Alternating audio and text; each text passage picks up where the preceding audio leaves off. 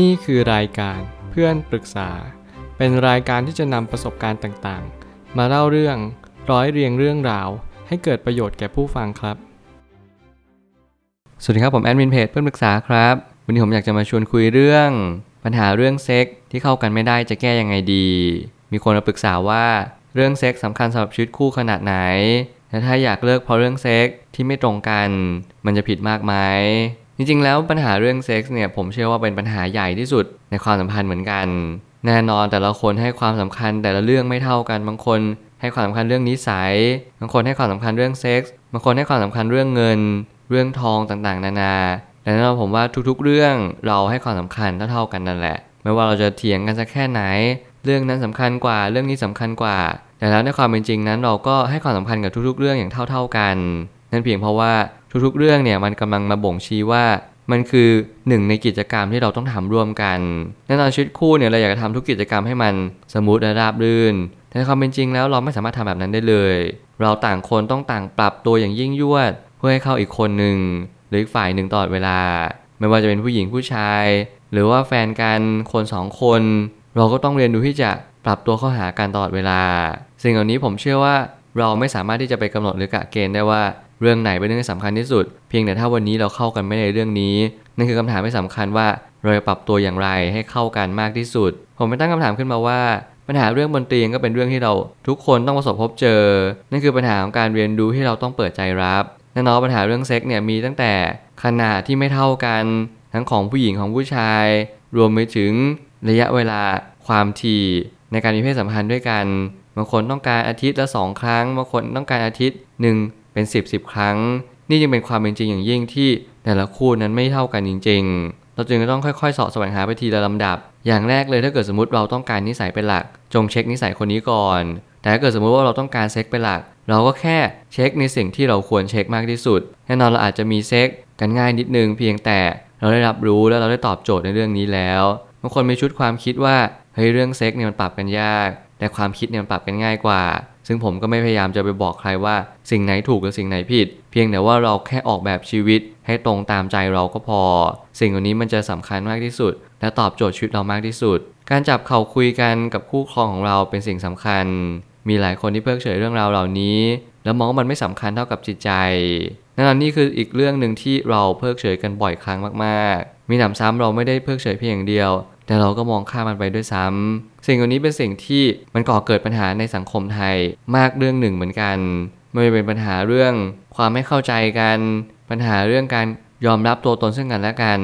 และแน่นอนปัญหาเรื่องเซ็กเรื่องบนเตียงเนี่ยมันก็เป็นเรื่องที่บางครั้งเราไม่เคยคุยกันจริง ๆ จังๆบางคนมีความคิดว่าเราต้องคุยหลังที่เราคบไปแล้ว เราคอมมิตความสัมพันธ์ว่าโอเค เราคบกันเป็นแฟนให้เราค่อยคุยเรื่องนี้กันแน่นอนเรามีความคิดต่างๆ นานาเต็มไปหมดเลย สำหรับผมแล้วผมเชื่อว่าเรื่องเซ็กไม่ตรงกันเป็นเรื่องปกติมากๆ ถ้าถามผมผมอยากจะคุยตั้งแต่แรกก่อนที่เราจะคบกันด้วยซ้ำเพราะเรื่องนี้เป็นเรื่องที่หนึ่งเราโตด้วยกันทั้งคู่ เราบรรลุนิติภาวะ เรามีความเข้าใจในชีวิตความสัมพันธ์มากขึ้นเรารู้แล้วว่าเรื่องเซ็กมันเป็นเรื่องธรรมชาติจริง ๆ ถ้าเราไม่ได้มีความซาดิสต้องการอีกคนหนึ่งที่เป็นมาโซมาเป็นคู่กัน ขนาดนั้นเราก็ไม่จำเป็นที่จะต้องไปนั่งวิตกกังวล ดังนั้นถ้าเกิดสมมติคุณเป็นซาดิสหรือมาโซจริงๆ คุณก็ต้องตกลงกับแฟนของคุณก่อน ก่อนที่คุณจะคบกันด้วยซ้ำไป สิ่งอันนี้เป็นสิ่งที่มันขึ้นอยู่รสนิยมทางเพศที่มีความหลากหลายอย่างยิ่ง เราจะไม่สามารถที่จะไประบุได้เลยว่า คู่ไหนควรจะทำอะไร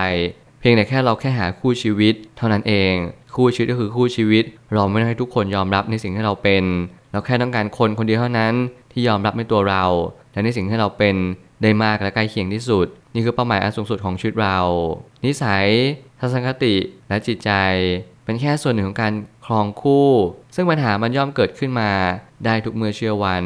ถ้าเราไม่ปรับตัวเข้าหากันและกัน จุดเริ่มต้นที่สำคัญที่สุดนั่นก็คือ จุดที่คุณคิดว่ามันสำคัญสำหรับคุณเท่านั้นเอง แต่ละคนจัด priority ไม่เท่ากัน บางคนเอาเรื่องเงินมาก่อนเป็นอันดับหนึ่งเลย บางคนเอาเรื่องเซ็กมาเป็นอันดับสองบางคนเอาเรื่องนิสัยเป็นอันดับสาม หรือบางคนเอาเรื่องนิสัยเป็นอันดับหนึ่งการเงินเป็นอันดับ2เซ็กเป็นอันดับ 3 แต่แน่นอนบางกรณีแล้วเอาเซ็กเป็นอันดับ 1 เหมือนกัน เรื่องต่างๆก็เป็นอันดับ 2 อันดับ 3 ลดหลั่นกันไป ซึ่งผมก็พูดเสมอว่าผมไม่ตัดสินใครว่าอะไรถูกหรืออะไรผิด เพียงแต่ชีวิตของคุณเราต้องหา หรือว่าต้องปรับจูนให้เข้ากันมากที่สุด เท่านั้นพอ บางคนผู้หญิงอาจจะต้องการผู้ชายให้ร่ำรวย แต่ผู้ชายเองต้องการเซ็กที่เลิศหรู ประมาณว่าโอ้โห เมื่อไหร่ที่เราเจอผู้หญิงคนนี้เราอยากที่จะมีเซ็กอันเร่าร้อน แน่นอนว่าแต่ละคนนั้นมีความคิดไม่เหมือนกัน แต่แล้วเมื่อไหร่ก็ตามที่เราให้ความสำคัญต่างกัน มันก็จึงเป็นแกลบและช่องว่างอย่างมหาศาลเลย สิ่งนี้ผมเชื่อว่ามันเป็นการที่เราต้องค่อยๆคคุยกัน ในทีละวันทีละคืน ค่อยๆปรับกัน ทดลองทดสอบ ผิดพลาดล้มเหลวเป็นเรื่องปกติ เพียงแต่ว่าเราต้องหาคนที่ เราเชื่อว่าเขาย่อมปรับตัวให้กับเราได้มากที่สุด แน่นอนเรื่องเงินทองเราก็ไม่สามารถไปบังคับใครได้ ให้คนนั้นต้องมีเงินมีทอง คนหลายคนก็เลยเลือกที่จะมองสิ่งนี้เป็นดับแรก เหมือนกันเราก็ต้องการคนที่มีเซ็กที่เข้ากับเราเป็นดับแรกเหมือนกัน เราก็อยากที่จะถาม อยากที่ทดลองทดสอบ แต่เรื่องนี้สำหรับคนบางคนเป็นเรื่อง sensitive เขาจะต้องให้กับคนที่เป็นแฟนเท่านั้น เป็นคนที่ตกลงคบหาอย่างจริงจังซึ่งผมก็เข้าใจในแง่มุมหนึ่ง แต่แล้วถ้าเกิดสมมุติว่าวันหนึ่งอีกฝ่ายหนึ่งเขาต้องการเรื่องเซ็กเป็นอันดับหนึ่ง แต่คุณไม่สามารถตอบโจทย์ได้ คุณสามารถรับได้หรือเปล่าในผล ตอบรับที่เขากำลังให้ feedback คุณมา สิ่งนี้ผมเชื่อว่ามันอาจจะไม่ใช่เหตุผลที่เลวร้ายขนาดนั้น แต่มันก็เป็นเหตุผลที่น่าเสียดายว่าโอ้โห เรามามีความสัมพันธ์ลึกซึ้งกันแล้ว แต่เรากลับดันไม่ชอบไลฟ์สไตล์หรือว่ารสนิยมที่ไม่ตรงกัน นี่ก็จึงเป็นเหตุผลหนึ่งที่หลาย ๆ คู่ก็เลยท้อถอย และก็ท้อแท้ในความสัมพันธ์อย่างยิ่งพอเมื่อไหร่ก็ตามที่ถึงจุดคลายแม็กของความสัมพันธ์ก็คือการมีอะไรกัน เขาจึงสิ้นหวังเอามากๆ เพราะว่าเขาไม่รู้จะไปยังไงต่อแล้ว มาถึงขั้นนี้แล้วก็ไปต่อกันไม่ได้หลายๆ คนหลาย ๆ รอบ เขาก็เลยสิ้นหวัง ผมก็แค่อยากจะพูดว่า ขอให้คุณสู้ต่อไป เข้าใจตัวเองรู้จักตัวเอง นี่เป็นจุดที่สำคัญที่สุด คู่ชีวิตไม่ใช่หากันง่าย ๆ คุณต้องล้มลุกคลุกคลานอย่างมหาศาลแน่นอน กว่าที่คุณจะเจอคู่ชีวิตที่ใช่จริงๆสำหรับคุณ รสนิยมทางเพศก็เป็นสิ่งที่เราหลีกเลี่ยงไม่ได้ เราจึงต้องค่อยๆทำความเข้าใจเรื่องนี้ ถ้าเรายังอายุน้อย ก็ฝึกที่จะเปิดใจรับเรื่องนี้เอาไว้บ้าง นี่คือจุดเริ่มต้นของชีวิตทุกๆ คนแน่นอนเพศหญิงเพศชาย หรือจะเพศเดียวกันหรืออะไรก็ตามแต่ เราก็ต้องเรียนรู้จากเรื่องนี้เอาไว้บ้าง เพื่อให้เราเป็น skill ทักษะติดตัว เมื่อถึงยามจะเป็นเราเมื่อเจอคนที่เราชอบที่ใช่จริง ๆ แน่นอนนี่คืออีกเหตุผลหนึ่งที่ไว้ใช้มัดใจคน ที่ไว้ใช้เพื่อการรู้จักมักจี่กันจริง ๆ คุณรู้จักคนหนึ่งคนได้อย่างไร ถ้าคุณไม่เคยมีเซ็กกับเขาเลย เซ็กนี่แหละผมเชื่อว่ามันคือประตูอันสำคัญยิ่ง ที่จะไขเข้าไปสู่กลบึงของจิตใจคนคนนั้น คุณจะไม่รู้จักคนคนหนึ่งได้เลย เพราะว่าการที่คุณไม่ได้มีความผูกพัน การมีเซ็กร่วมกันมันทำให้คุณรู้สึกว่าคุณเป็นตัวเองมากขึ้นกว่าเดิม อย่างน้อยที่สุดมันทำให้คุณแสดงออกในสิ่งที่คุณไม่เคยแสดง มันอาจจะทำให้คุณหลงผิด หลงเชื่อไปว่า คุณจะเป็นคนยังไงก็ได้เขาก็ต้องโอเคกับคุณ นี่แหละเซ็กคือทำหน้าที่นั้น มันเป็นเหมือนกุญแจ มันเป็นเหมือนประตู มันเป็นเหมือนช่องทางเดินหนึ่งที่เราจะก้าวข้ามผ่านเวลาไปด้วยกัน ผ่านห่วงเวลาที่สำคัญยิ่ง นั่นคือความสนิทสนมและความผูกพัน ถ้าเรามั่นใจ ถ้าเรารู้สึกดี ถ้าเราถูกใจคนคนนี้จริง ๆ เขาดูมีแนวโน้มที่จะเอออยากคบหากับเราจริงจัง ผมเชื่อว่าการลองมีเซ็กกันไม่ใช่เรื่องที่ผิด นี่เป็นยุคสมัยใหม่ ถึงแม้เราจะมีวัฒนธรรมเก่าๆ เพียงแต่ขอให้อยู่ในกรอบว่าโอเค แน่นอนเราป้องกันความเสี่ยงในเรื่องโรคติดต่อทางเพศสัมพันธ์ เราป้องกันในการตั้งครรภ์ในถึงจุดที่เรายังไม่พร้อมที่จะมีลูก สิ่งเหล่านี้เป็นสิ่งที่ผมเชื่อว่าเรารับผิดชอบตรงนี้ได้ก่อน เราก็จึงค่อยเป็นค่อยไปในอนาคต แล้วเราก็ทดลองทดสอบเรียนรู้กับมันแล้วก็จึงหาคำตอบให้เจอว่าเออจริงๆแล้วเรื่องเซ็กอาจจะไม่สำคัญที่สุดสำหรับชีวิตของเราเราจะให้ความสำคัญในเรื่องของนิสัย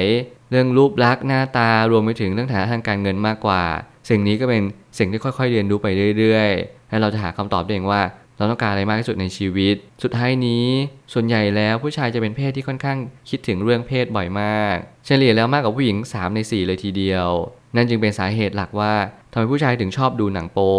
นี่ก็เป็นอีกกรณีหนึ่งที่ผู้หญิงหลายคนไม่เข้าใจว่าโห